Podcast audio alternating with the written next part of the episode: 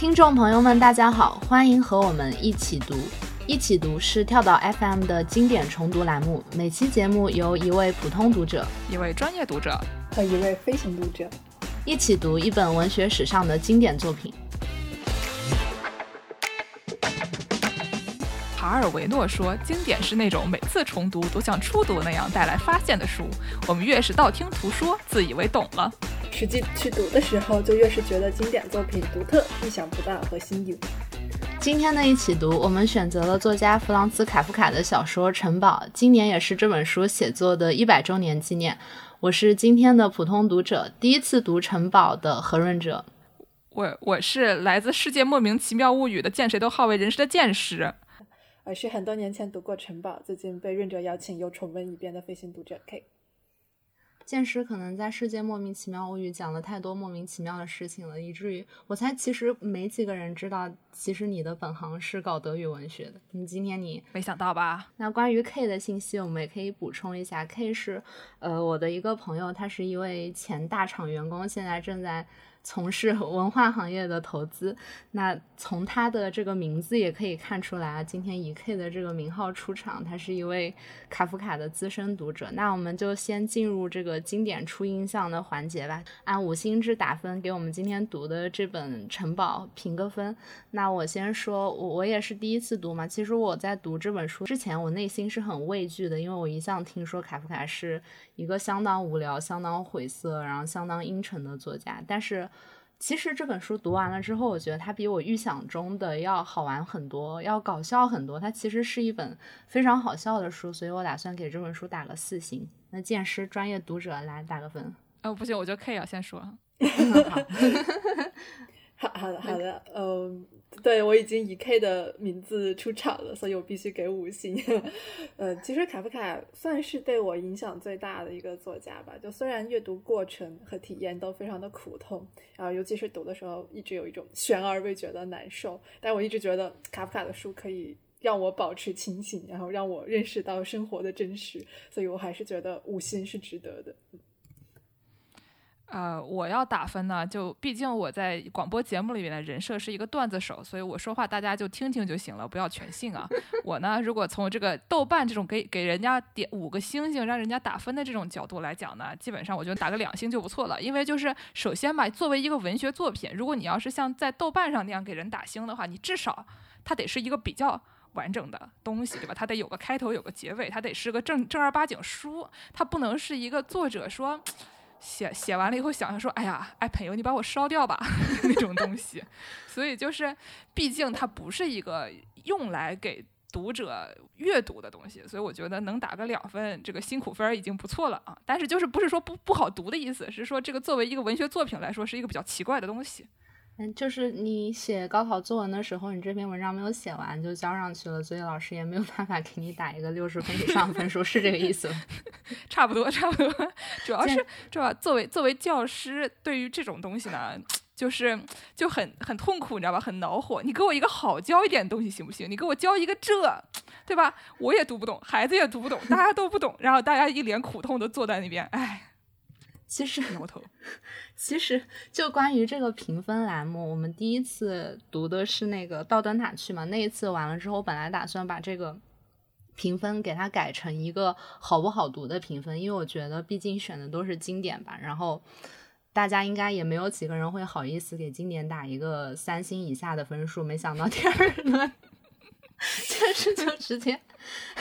打了两星，OK，我们就稍微简单介绍一下《城堡》这本书吧。刚才剑师也提了，这本书它是一本没有写完的书。它具体来说是卡夫卡在一九二二年，离今年刚好一百年，一月到九月期间创作的一本长篇小说，他没有写完。这本书是在他死后，有他的一个好朋友，这个好朋友。总的来说是一个不怎么尊重卡夫卡遗愿的人啊，整理出版的。然后这个故事讲的是啥呢？故事的开头，这个主人公叫做 K 的，by the way，就是卡夫卡他有好几本书的主人公都叫做 K。这个 K 在一个白雪皑皑的夜晚，来到了一个归城堡管辖的小村庄，他就打算进入这个城堡，因为他被这个城堡雇佣为土地测量员。但是呢，这个任命却遭到了他投诉的这个小旅馆的怀疑和盘查。然后接下来这整本书都在说这个 K 他是如何想要进入城堡，但是呢，因为这个城堡的主人这个伯爵没有一个人见过，他就退而求其次，想要找这里面的一个官儿，这里面的这个办公室主任克拉姆。为此呢，他还勾引了克拉姆的情妇弗里达，但是也是徒劳无功，始终见不到这个克拉姆。之后呢，他就成功的找到了这个村的村长，然后到这个村长的情节这里，这个故事里已经出现了无数的官员、办事员、信使，我也不一一枚举他们的名字了。这个村长给了一个很有用的信息，他就告诉 K 说。你之所以会来这儿做这个土地测量员，是因为城堡当中它出现了一个错误。事实上呢，我们是不需要任何土地测量员的，但是我们还是可以容许你待在这个村子里，你就去学校里改当勤杂工吧。虽然这个学校里其实也不需要这个勤杂工。那在此期间呢，这个 K 他又和克拉姆的信使巴纳巴斯一家有了联系，而这家人又是全村的人排挤的对象，这就引起了已经和 K 订婚的这个克拉姆的情妇弗里达的不满。那在讲这本书的具体，嗯，我们对这本书的具体感受之前，我们可以先介绍一个一下这本书的作者卡夫卡。我在查资料的时候，我就有一个特别鲜明的困惑，就是卡夫卡他到底是哪国人嘛？就是豆瓣上写他的国籍是奥地利人，维基又说他是捷克人，但是我印象里他又是一个德语作家呀。来，请专业读者见识给我们介绍一下卡夫卡的国籍问题。你们等我一下，让我打开维基百科，一遍我说错话啊。就是 因为因为卡夫卡是在这个，就是他他一直住在布拉格，然后呢，这个地方呢，它是一个就是各种语言混杂的一个地方，就各种乱七八糟的人，他都都住在那儿。所以呢，他是理论上他说他是是个捷克人，但他呢又出生在奥匈帝国，就他那个时候这个地方是奥匈帝国，就是奥就对吧？就是奥匈帝国，大家都知道他，你你说他是奥也行，你说他是匈也行，就这么一个东西。然后呢？所以说，虽然布拉格大部分人可能说的是捷克话吧，但是就中间有一小撮这个讲德语的人。然后这个一小撮讲德语的人里面呢，又有一小撮这个犹太人。所以就是说，他是一个，你说他是哪国人，好像都不太靠谱的一个一个情况。所以说，呃，有一个呃，怎么说呢？有一种说法就可以说他他是一个不够犹太人的犹太人，因为那个时候大部分犹太人他们是从商的。然后呢，他是一个，呃，怎么说呢？就写小说的感觉不太不太靠谱，然后呢，就是还有说他后来还得了这个肺病、肺结核，大家还说他是一个混在健康人里面的这个病人，所以就是从不管从哪个方面讲，就卡夫卡这个人就是挺怪的，哪儿都不太合群。那个 K，你是不是去过那个卡夫卡的故居？你可以稍微讲一下，你当时去故居的时候，你你的直观感受，卡夫卡是一个怎么样的人？他家什么样啊？是个什么样的房子？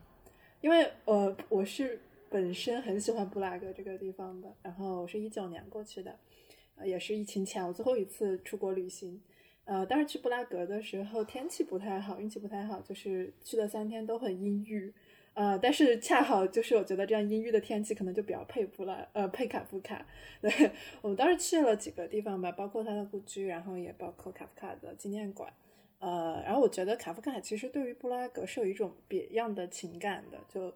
呃，他这么描述过布拉格，就是他每天上学的路就是从一个地方沿着石板路去到另外一个地方，每天重复，然后在各种各样的尖塔式的建筑中去穿梭，呃，然后而且我觉得城堡里边的那个城堡的印象，一定程度上可能有参考呃布拉格的城堡山吧。嗯，然后他觉得布拉格是把他困住的一个地方。呀，虽然我很喜欢他，但好像卡夫卡没有那么 那么喜欢他生生活的这个地方。然后我第一次看到卡夫卡故居的时候，有两个印象，就一个是为什么他那么的矮小，就是他真的是一个很矮很矮的房子。然后另外一个点是，它居然被刷上了一层水蓝色，就是我觉得这个梦幻般的颜色实在是配。不能配上卡夫卡这个人，啊，当然现在那个地方就被改成了一个商业化气息还蛮重的一个小书店吧，里面会卖一些卡夫卡的书和明信片。对，然后我觉得反而是卡夫卡的那个纪念馆会比较好，它里边有详细的展示卡夫卡的呃一生吧，包括他作为一个律师的工作状态，然后包括他各种各样奇奇怪怪的话，都都还讲了蛮多的。所以他他本职工作是一个律师，写作算是他的业余创作，是吗？对，我觉得他好像没有真的进入过职业作家的圈子。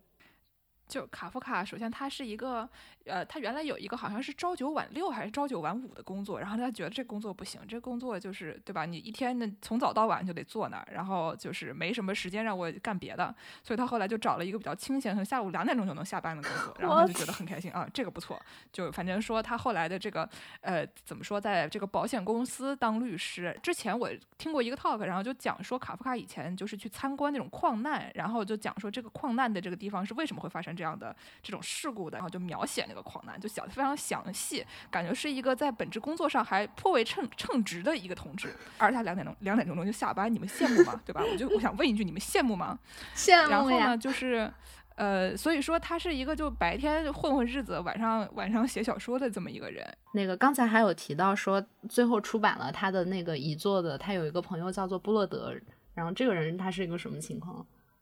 这个这个。大哥呢，本来他就跟他就跟卡夫卡跟他讲好，说如果死了以后，我的遗作就给你。然后呢，那哥们儿说，那我要出版的吧。这个卡夫卡说，那不行，你要把我烧掉。然后那大哥说，那要不你不要给我。然后他们俩就这么非常尴尬的就就推来推去。所以说卡夫卡是一个很就是他点傲娇，是不是？就是他，我觉得也不是，就是他，他很多的作品里面也能反映出来那种，就你明知道这个事情做不成，但他要去做，然后那也知道他做不成，就在那边就是搅搅浆糊的这种感觉。他自己的这个人生中的很多事情的抉择也是这个样子。他明知道这个是要给他出版的，然后呢，他还非要把这个作品给他，还要跟他讲你不能出版，对吧？就是说我们正常人看来就觉得就是你不是找事嘛。但是如果把他的这些东西，就是这些行为和他的作品联系在一起的话，你就觉得好像又。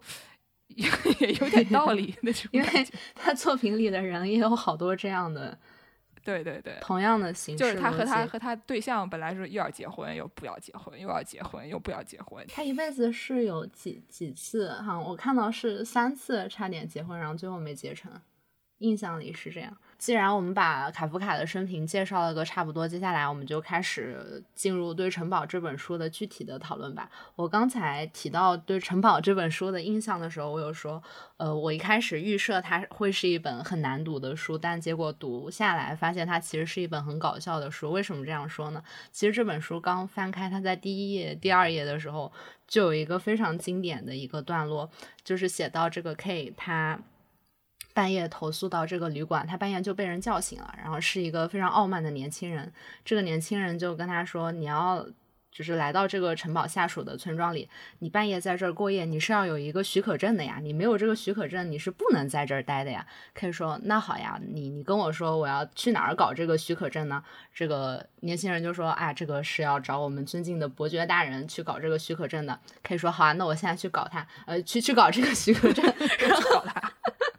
然后这个年轻人就说：“你开什么玩笑？你居然敢在半夜三更去打扰这个伯爵的安息啊？那这就陷入了一个两难的境地，对吧？就是你问我要许可证，我去搞到这个许可证，你还不给我去搞到这个许可证，我觉得这个是一个非常经典的一个死循环的境地。我读到这儿的时候，我就想到当时我刚出国的时候，就遇到了一个比较相似的死循环是什么呢？我要去办手机卡。”办手机卡的时候，他问我要一个银行卡的账号，然后我没有银行卡的账号，我就去办银行卡，但是银行那边又问我要一个手机号，然后这件事情就没有完了，他必须在这两件事情循环往复，循环往复。那呃，《城堡》这本书到后面就充满了各种各样这种。非常忠实的反映了你会在一个庞大的系统当中遇到的一些非常搞笑的段落，所以就是这样一个一段对话就指引着我一直非常愉快的读完了整本书。我不知道你们两个有什么感觉？啊，那我就说一说，就最开始最开头的地方，就是对于城堡这个这个东西的形状的描写，因为刚才。现在讲这个对吧？嘉宾也叫 K，主角也叫 K 的时候，发现这个很难很难这个对上到底哪个 K 啊？刚才这个嘉宾的 K 是年轻一些的这个 K，说呢这个城堡可能是呃它的它的外观的描写可能跟这个布拉格里面的那个城堡长得是有点像的。然后呢，我就就是印象中这个城堡它就只有第一天和第二天出现过，后面就再也没有出现了，就大家再也没有看见过这个东西。给大家说一下，我现在这个版本呢，它比较的奇怪，所以如果它的翻译听着跟大家手上的都。不一样的话就不用不要太在意，就是最开始呢有一段呢是这个说 K 到村子的时候已经是后半夜了，村子深深的陷在雪地里，城堡所在的那个山冈笼罩在雾霭和夜色里，看不见了，连一星儿显示出有一座城堡屹立在那儿的亮光也看不见。K 站在一座从从大路通向村子的木桥上，对着他头上那一片空洞虚无的幻景凝视了好一会儿。就是这是城堡第一次出现的时候的样子。最开始这一段就就觉得很有意思，因为他说这个城堡呢，它所在的那个山冈笼罩在这个雾霭和夜色里面，说的是那个什么 navon finsterness，就这个这两个词都是那种看起来很怎么说黑暗的，就暗暗的糊糊了吧唧的那么一个概念。嗯然后呢，他就是看不见那边有有东西，但是他又知道那边有东西。他说站在那个木桥上，对着他头上那一片空洞虚无的幻影凝视了好一会儿。他看见的是一个空洞虚无的幻影。他说的是 shine bug layer，就是 shine bug 是说能就是 visible 的能看见的一个东西，但是 layer 是空的，就是 emptiness。所以就是什么是能可视的空洞，就是他看到的城堡是一个可视的空洞。这个东西就就怎么说呢？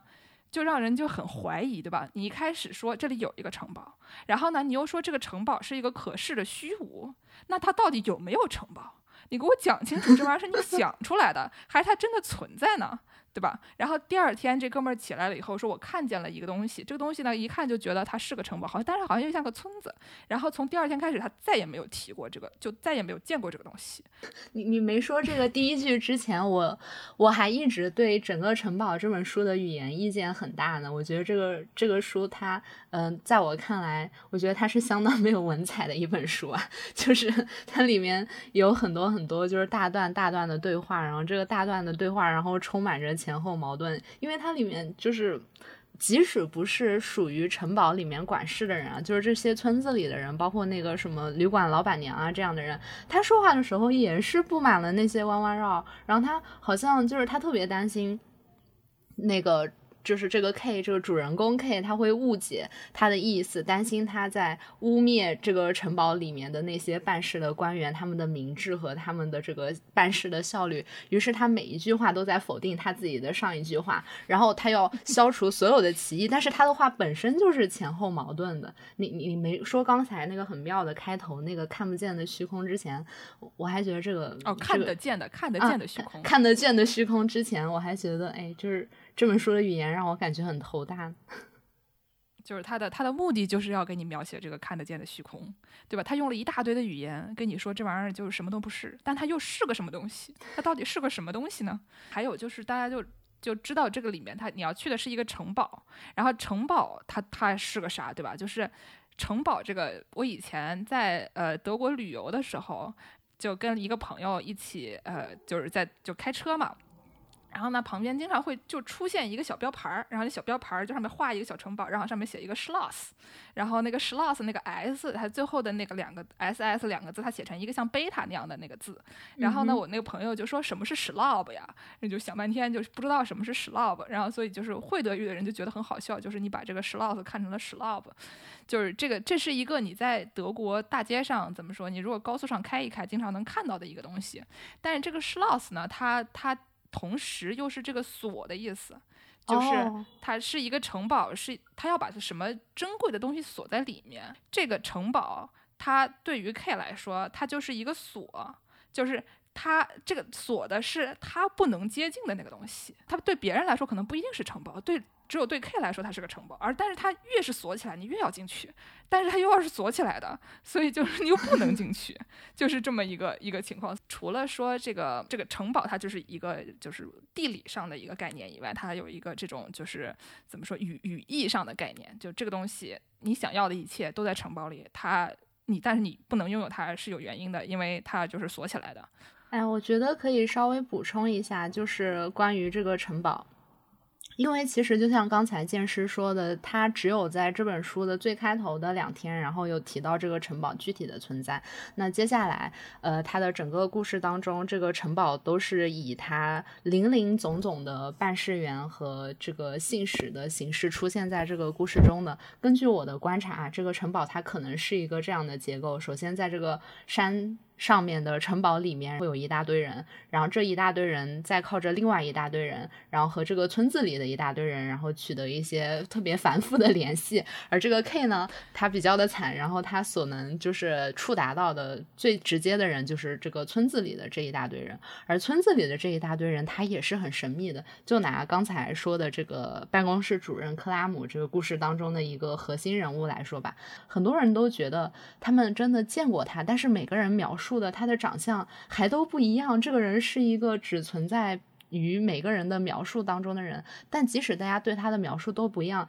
每个人却都很确信他所看到的那个，或者说他所听说过的那个克拉姆，而就是那个大家都在说的这个克拉姆。至于这个克拉姆是不是真的存在，没有一个人知道。这个故事当中所有的城堡里的官员几乎都是一个这样的状态，他只存在于大家的描述中，而且他们的形式。的逻辑也是让人非常的迷惑，包括这个 K 他为什么会来当土地测量员，也是一个类似的故事啊。他去找到这个村长。这个村长就告诉他说：“你为什么会到村子里来当这个土地测量员呢？是因为一开始部门 A 给我这边下达了一个呃信函，问我需不需要一个土地测量员。我跟他说我不需要，但是我的回信寄到了部门 B 那里。那部门 B 的头头他就很疑惑说：为什么你会给我来一封信说我们不需要土地测量员呢？于是就发起了一个这个调研去调查。”就是关于这个土地测量员的事情，这个调查还没有呃结束，就一直在推进的过程中的时候，部门 A 迟迟没有收到回复，于是这个任命他就下来了。下来了之后，K 就被找到了这个村子里，但事实上呢，这个村子从始至终他都不需要一个土地测量员，于是最后就陷入了一个两难的境地。刚刚运哲说的这一段，其实是我在整个城堡里边呃最喜欢的一段吧。就为什么喜欢呢？就虽然卡夫卡作品里面大量的象征和语言，但其实我读的时候一般不会从这个角度，就是去尝试理解它的这些象征到底有什么具体含义。我会觉得他在写实，然后就脑海中会不由得浮现出来一些我日常中的生活场景。嗯，然后这一段是因为我上一份工作的时候真的遇到过非常类似的事情啊。那我当时面试的是一个。嗯，像是战略研究一样的岗位吧。然后等我入职了之后呢，我一直在追问，就是谁是我真正直接汇报的领导。然后我又跑去问当年面试我的那个人，呃，然后他说也许是我吧，但好像你真正的负责人还没有入职。我说那为什么我就已经先被招进来了呢？他说因为你的领导马上就要来了。我当时就觉得。我的领导是克拉姆吗？他好似要来了，因为一直没有来。我在这家公司工作了一年，我从始至终没有见过我这位真正的负责人。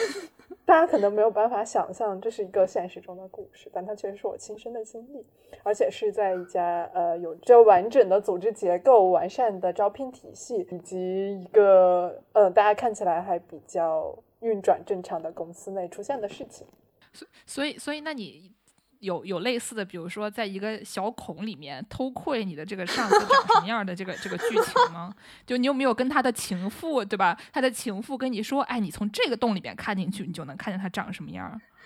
就是因为这个，就是最开始他们刚才润哲说，这克拉姆没有出现过嘛，他他曾经以一个小孔成像的形象出现过。就是他的那个，他不是跟这克拉姆的情妇搞上了以后嘛，然后他那个那女的就很开心跟他说，哎，我跟你说那边有个洞，你从这个洞里面看进去，你能看他长什么样。然后呢，K 是以第一人称的角度是形容了一下这个人长什么样的，反正就是又胖又丑的典型的那种，一看就是很有权力的人，就很奇葩的一段。就是他唯一一次怎么说呢？从主角的这个角度出现是以小孔成像的形式，所以他其实也也不能算是真的看见，这算算看见了吗？不算，就不不好说，不好说。而且。小孔成像出现的是个倒影，它是像镜子里的镜像一样，也是一种虚幻的存在，对吧？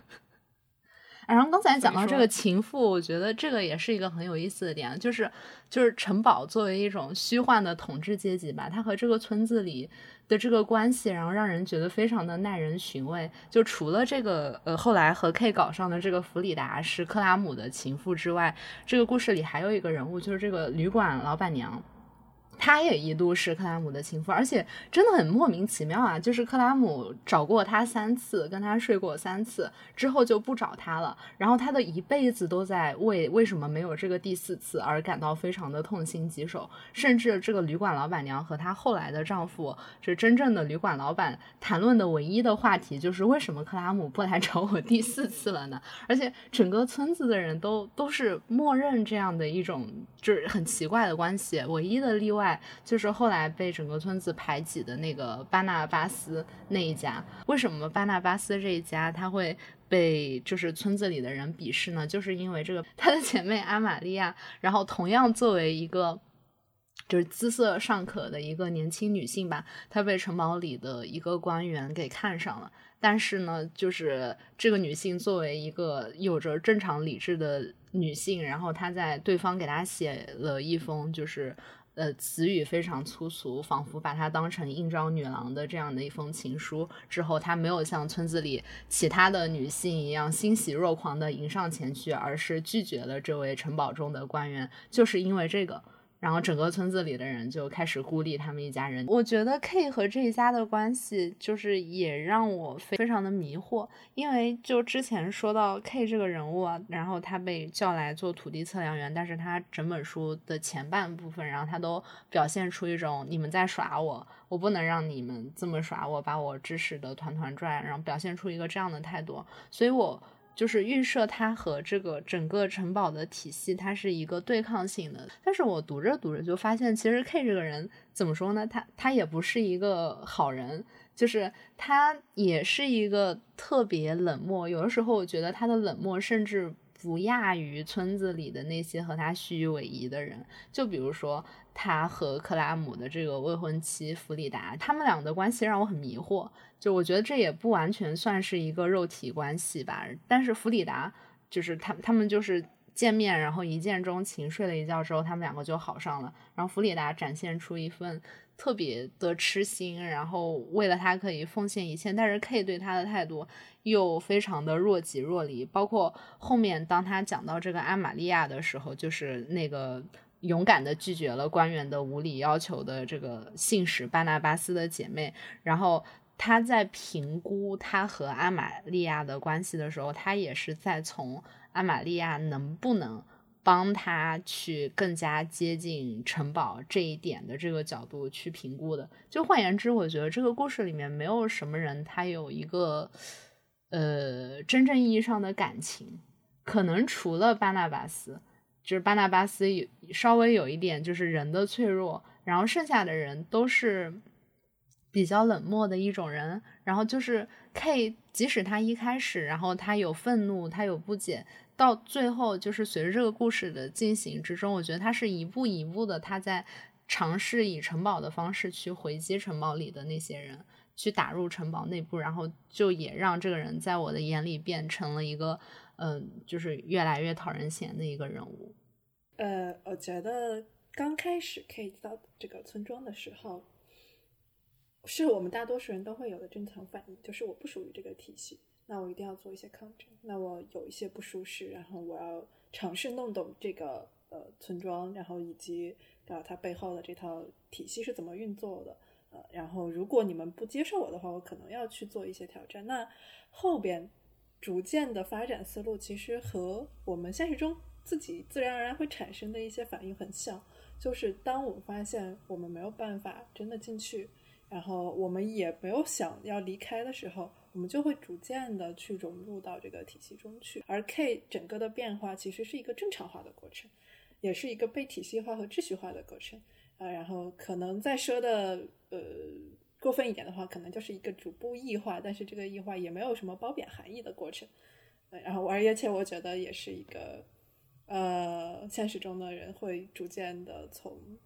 被体系。驯服的一个过程吧。呃，那我我我再我 我再说两句，就因为我觉得就是卡夫卡的小说，它虽然它是小说，但是我们不能把它当成一个呃。带引号的正常的小说来看，因为它的里面的人都不是正常人。就是之前白雅明有有一个说法，就是说这个呃卡夫卡他为了传递真理，他可以牺牲真理，他不是想要跟你解释真理是什么样子，他就是把这东西直接就是哎呀也我也不拆了，反正这个包裹我拿来我就给你，然后以这样的方式保存这个真理。所以就是说，呃，卡夫卡写的小说就是你你不要指望能看懂，就是你指望能看懂了就输了，大概就这么一个感觉。所以说呢，他写的这些东西很多时候都是这种非常的怎么说是呃暗示性的或者是预言性的嘛。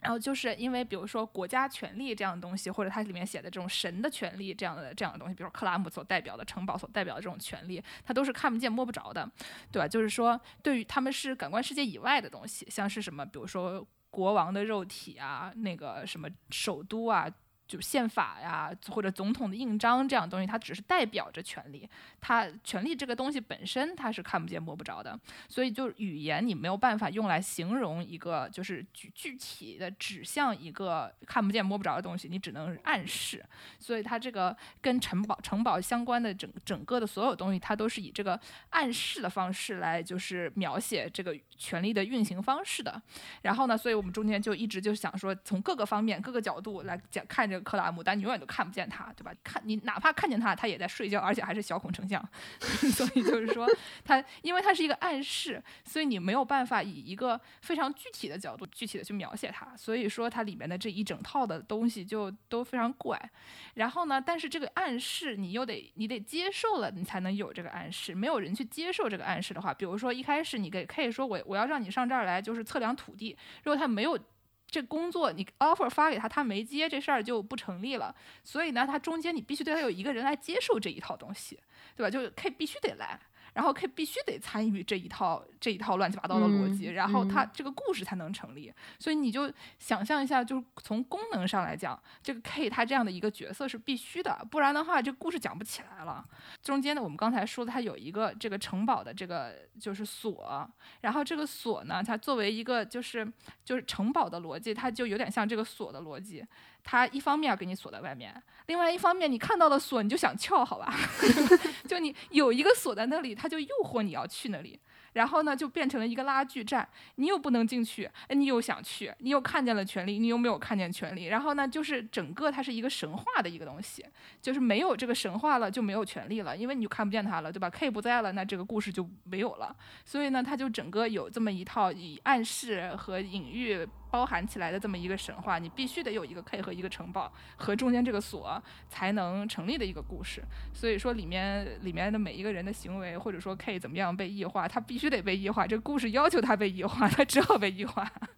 对，其实我我觉得刚刚剑师说的非常好，就是它像是一个神话啊。那其实，在现实生活中，城堡可以是任何东西，就只要你想去接触，你想进入一个体系，然后或者是你想获得一个呃权利也好，或者是其他的呃东西也好，它那个时候就会变成对于 K 来说的那个城堡。我觉得其实刚工作的时候，这种体会是更深的，因为对于整个公司啊，呃，当然当时确实是在一个很庞大的体系下，我是一个小螺丝钉啊，我就更没办法看清楚整个公司的全貌。嗯，这种情况下，它对于我来说真的是一个像城堡一样的存在。我确实希望，对吧？呃，获得一些晋升也好，工工作能力上面的提升也好，或者是呃跟现实的薪酬提升啊，职级提升啊。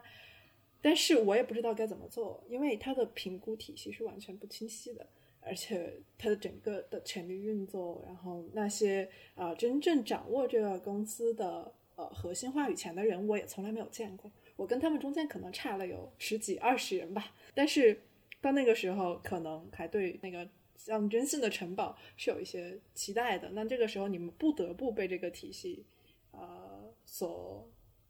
用个什么词呢？培训吧，对，用一个很中性的词，培训。对，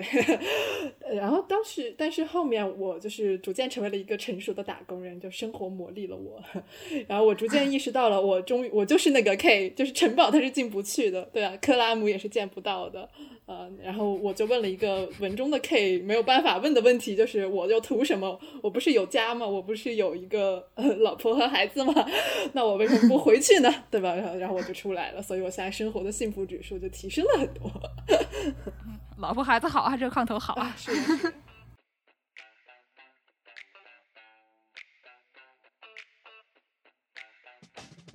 跳蚤的听众们大家好我是译者陈卫平。由我参与翻译的卡夫卡传关键岁月刚刚上市在这里推荐给大家。这本书已被翻译成六国文字它就像电影非常细腻动人的还原了作家的情感心理创作和生活场景。梳理了《变形记》等名篇诞生的来龙去脉，对理解卡夫卡很有价值。在这个最卡夫卡的春天，读对卡夫卡。就从这套传记开始吧。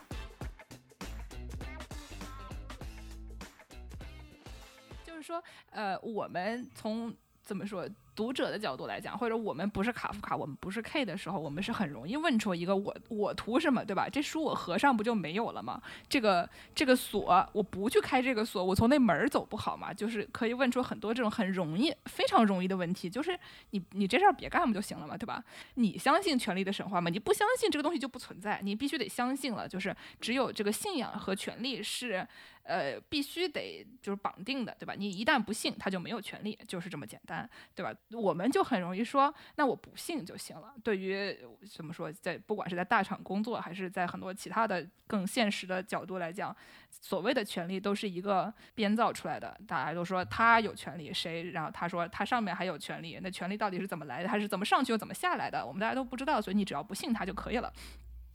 但是呢，就是对于卡夫卡来说。就是为什么卡夫卡这个这个小说在我们现实生活中很多时候是没有办法应用的，是因为他对于这个信仰这个概念非常的的态度非常模糊。让吕克南希说，就是他说这个，他认为信仰就是这个概念。除了在这个有神论和无神论这个二元论结构以外，还有一种信仰，他就认为这种所谓的信仰它是空的，但它不是虚无主义的空，它是一种有点像最开始说这个城堡那种，就是可视的空，就是一个一生二，二生三，三生万物的一个空。就这个空里面它是带有潜力的，所以呢，就是这个这个信仰它是通过创造战胜他自己的。就一旦一个东西它。被信了以后，他就是他就是了，对吧？就是你一旦相信克拉姆它存在了以后，对它就有了。所以说，信仰这个东西，它自身是可以创造新的东西的，这个东西就很厉害。然后就南南希就认为说，信仰它可以自己创造自己的奇迹，它可以颠覆事物的秩序。所以说，这是一个那种怎么说呢？人类的自由的一种体现。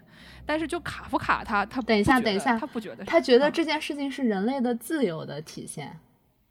对，他就觉得你你的信仰就人类可以去信仰哦，OK。然后呢，这个信仰这个概念有点像是把你从怎么说神那里解救出来了，就这个听起来非常奇怪，对吧？信仰跟神应该是一起的，但是呢，就是我信我信什么我说了算，我信了他就有了，所以我想信克拉姆就信克拉姆，我不信克拉姆就没有，这个事情就就很厉害，对吧？就是南希是这么认为的，但是卡夫卡不这么认为，卡夫卡就是一个非常，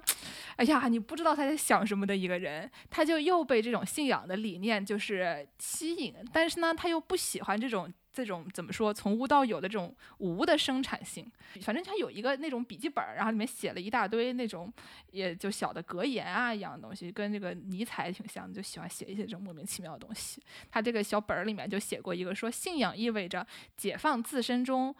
不可毁灭的东西，das unzerstörbar，就不可毁你你身体中你的自身中不可毁灭的东西，或者说解放自身，或者说。不可毁灭，或者说存在，就是这都是或者更好，就是我 better 的那个概念，就是说不可毁灭的东西，就是解放自身，就是不可毁灭，就是存在，这是什么意思？就 我们都不知道它是什么意思。但是呢，他的就是说这个他认为信仰是和一种不可摧毁的东西之间的关系，所以你就能看见他的作品里面有这种。呃，像克拉姆这样的人，就是你不信不就没事儿了吗？你不整这一套不就结束了吗？的这个，但是同时你又看见他不不不，怎么说呢？呃，不可抑制的被这种信仰去就是扯过去，他就。一定要去那个城堡，就这个事情就变成了一个拉大剧、扯大戏的一个一个问题。他就他就不能掉头走，他就不能回家，他就不能去抱老婆孩子热炕头，对吧？就 就非常尴尬。然后呢，对于卡夫卡来说，这个信仰不是通往这个自由、权利、创造世界的这个这个途径。反正，在卡夫卡的这一套信仰体系里面，这个信仰就是他等待的是，他是在等待信仰，他是在等这个东西开始行动。他一直就是他的这个解决方法，不是说我去别的地方了，他就一直在那里等，然后呢，他的所有的行为的怎么说，最后的一个解决办法，或者说不解决的办法，就是就是等，就是哎，我，你说他这是到底是在反抗呢，还是在顺从呢？好像都不是，他就是处于一个永恒它是一个的闲置状态，对呃，对，他是他是靠拖拉，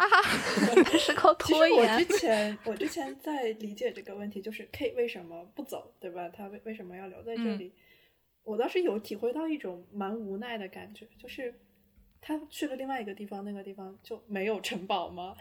然后或者是说，呃，他真的有的选吗？呃，我会觉得城堡描述的一种处境，尤其是它的这种政治性和被权力结构控制的处境，对于大多数人来说是一种没有必办法逃避的状态。就是你逃避也没有用，你逃避了只是从一个这个体系的一个角落到了另外一个角落，所以可能他回到家之后，他发现家里有一个新的城堡在等着他。可能他在这里看到的城堡是后现代式的，回到家有一个哥特式的城堡。对我其实有一点这样的感觉。那如果是这种情况下的话，你只有两个选择，要不就是你积极的像其他所有的正常人一样去往城堡涌，然后或者就是嗯坐在这里什么都不做，或者是一个很顺从和消极的呃姿态吧。嗯，我也我也想不到 K 还能做什么，说实话。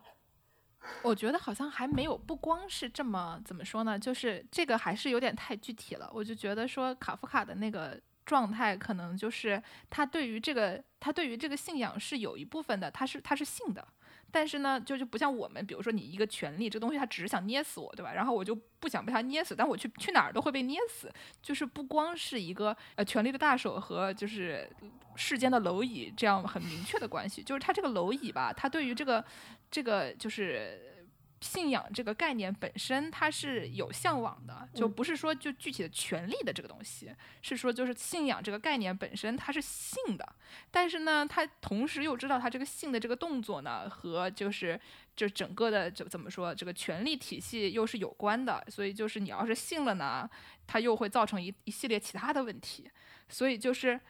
不是说你。你逃避的各种方法，而是说它有一个主动的和被动的这么两个方向，就是一方面你想去追追寻这个你你所信仰的东西，另一方面你要逃避你要所信仰的这个东西，就像这城堡，他又想进去又想出来这样，所以就是说，不是说你老家还有一个城堡的问题，就是他就跟这个城堡杠上了，然后他杠上的方法呢，他就在这儿耗着。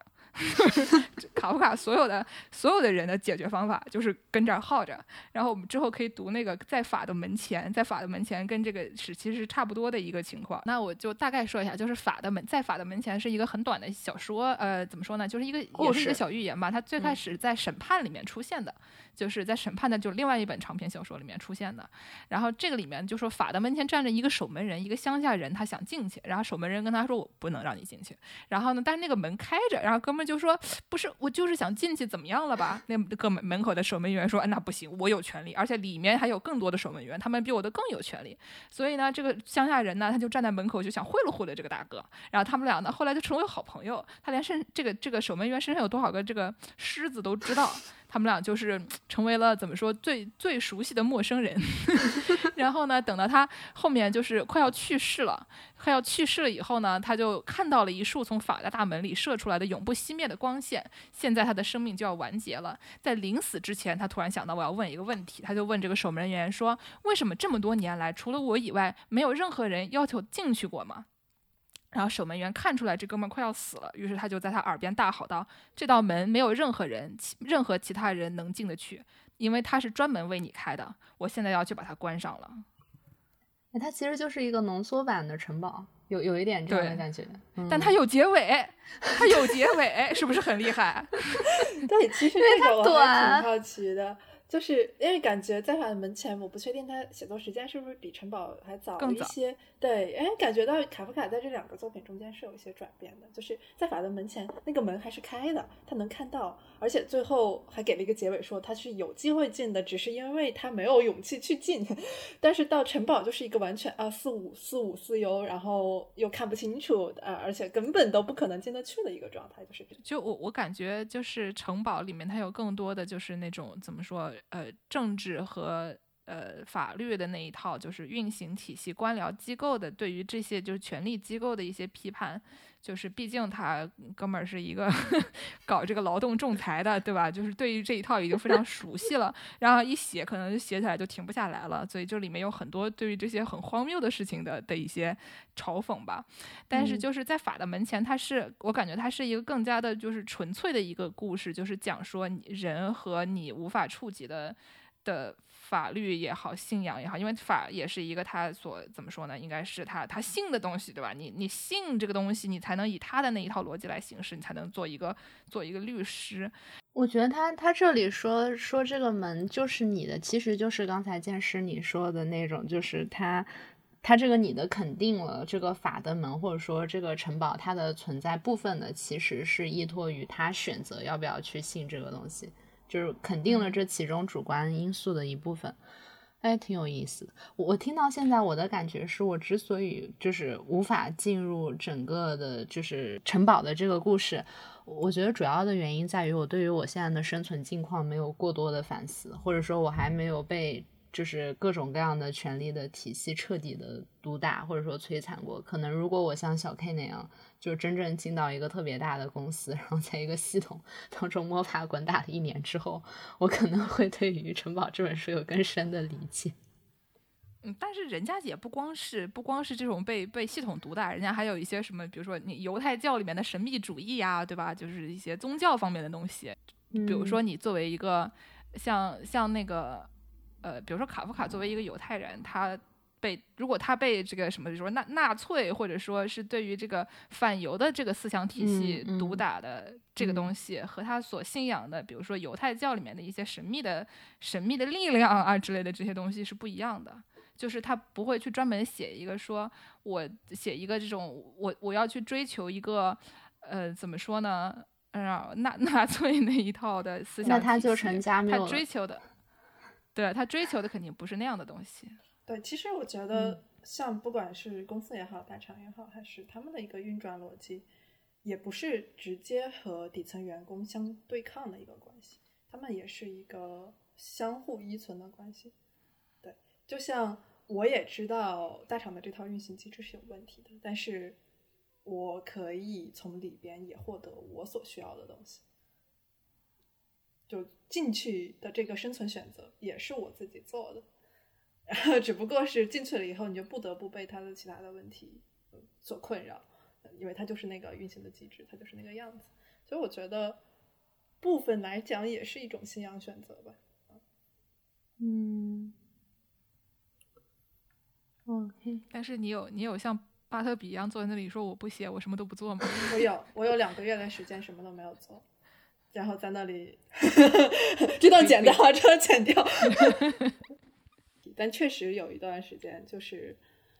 呃，你甚至不知道离开了这个体系，你还能做什么？就你能想做想到的生存选择已经被这个。公司框死在这里了，虽然听起来这个就就讲着讲着，我觉得已经过于的过于的这个怎么说，过于的 吓人了。我觉得已经有点家暴，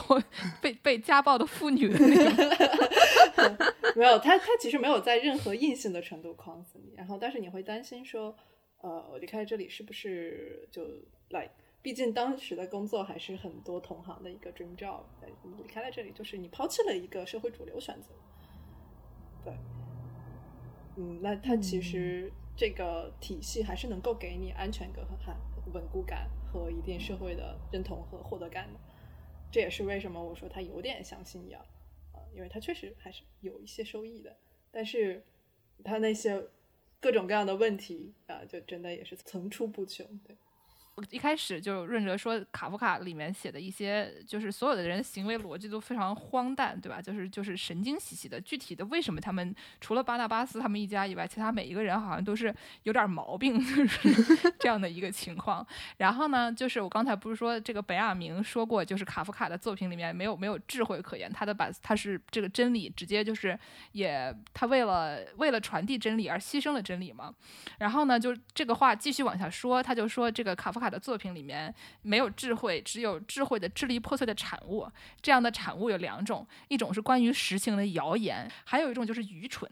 然后他说这个愚蠢呢，他虽然跟智慧一点沾不上边儿，但他有招人喜欢、从容镇定的一面。比如说这个卡夫卡喜欢的一些什么小动物啊，什么会唱歌的老鼠啊。还有就是这个呃，怎么城堡里面的一对助手，这个助手呢就特别搞笑。然后这个润哲说他特别喜欢这一对助手，可以让让润哲来解释一下，就是这这个愚蠢的角色是怎么如何讨人喜欢的。就是他们出现在故事里面很早的地方，这一对助手是一对。就有点像《丁丁历险记》的那个双胞胎警察，叫那个什么杜杜邦和杜庞是吗？的法语叫杜杜邦 A 杜邦，就很他们长得也很像。然后他们虽然有不一样的名字，但是他们行事风格也也是就是一个复制品。就是你感觉这一对助手就是 K 拴在。K 以巴后面的一对乒乓球，然后一直在那儿 就是噼里啪啦的响，他们真的很智障，就是他们会做一些特别莫名其妙的举动。然后中间有一段就是说，呃，这一对助手他们就时时跟着 K，K 走到哪儿他们都跟着。他们与其说是他的助手，更像是他的。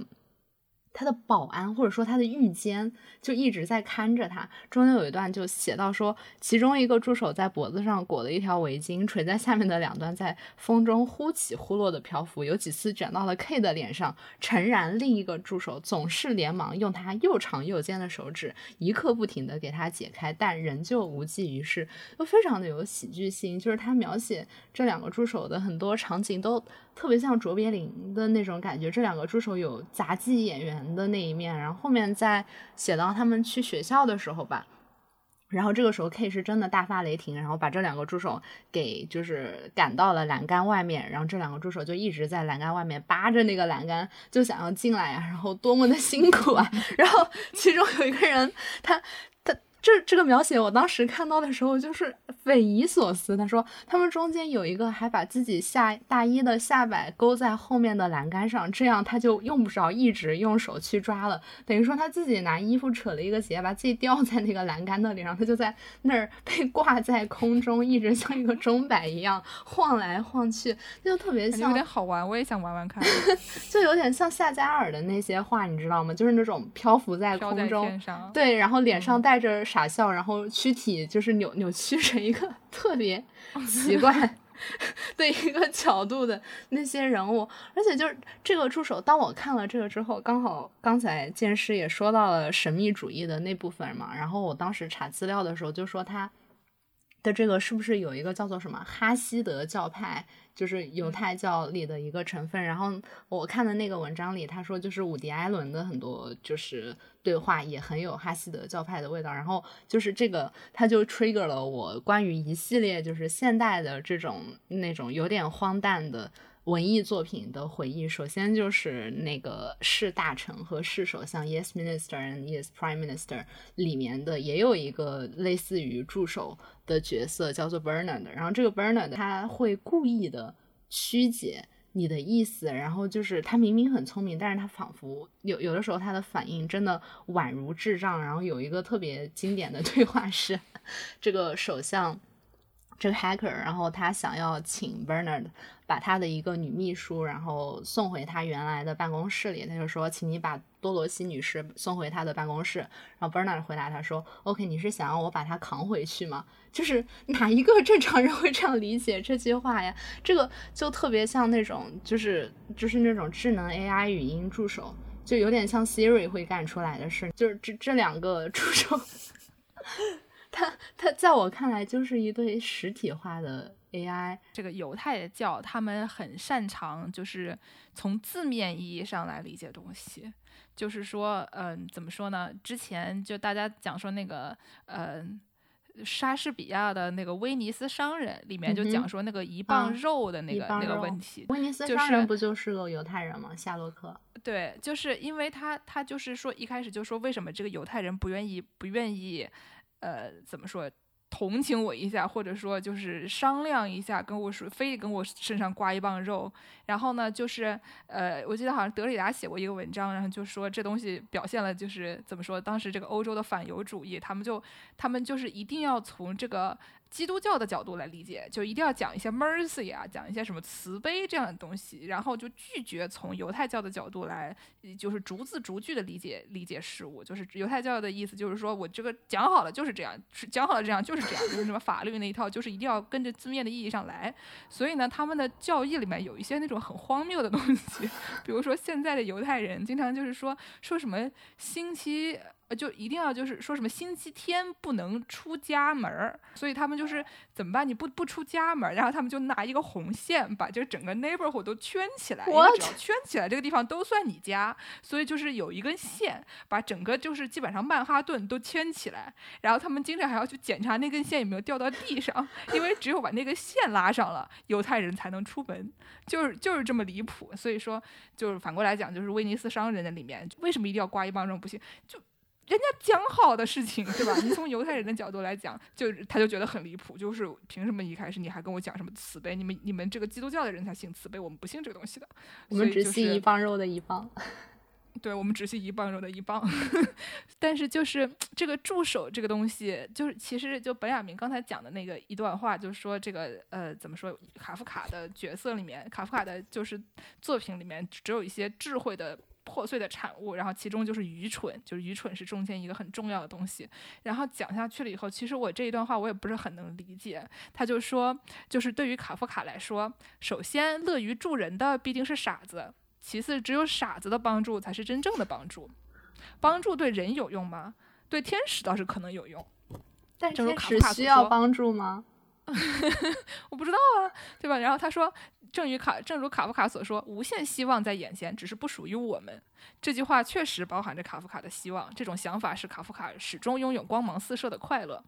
就他讲这个话，当时是很惨的。就是他和他的这个好朋友，这个布布罗德，他们俩在讨论说什么，就是呃一些跟信仰相关的东西。然后他就说，就布布罗德就问他说：“那你觉得我们人类啊，大概就是人类每天做一些这么愚蠢的事情，你觉得人类还有希望吗？”然后卡夫卡就很开心的说：“对啊，有很多的希望，只是它不属于我们罢了。”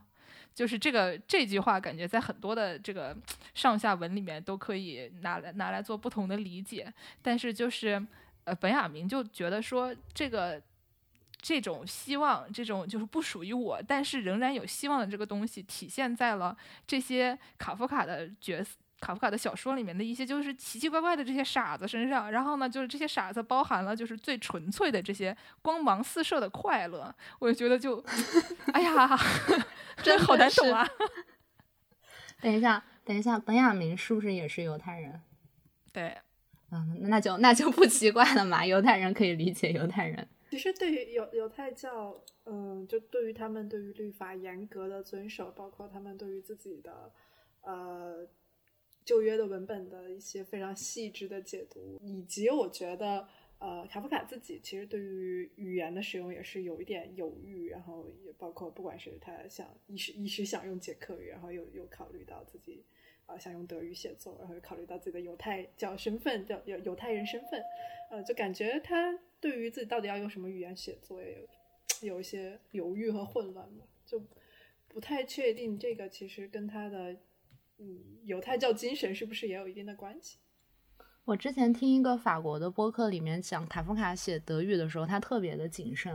就是比如说他想要表达“但是”这个意思的时候，然后他揪着一个德语的副词，他就会一直使用那个副词，然后这就让法国人在翻译他的时候感觉很难受，因为法国那边就是法语的，就是标准的对于语言的美感的一个最基础的原则是你的词汇量要足够的丰富，我们尽可能避免。在同一段里面出现两个一样的词，就是诸多的一代代的翻译家在最开始的时候，他们就尝试把开夫卡的这个呃原本非常单一的这个表达，然后给它翻成一个更为多样化的效果，感觉还蛮好玩的。嗯，那刚才我们也说到卡夫卡的别的一些创作，那不然我们就来就进入到今天的最后一个环节啊，就是见识你作为一个专业读者，如果让你来选一本最能代表卡夫卡的书，那城堡会是那本书吗？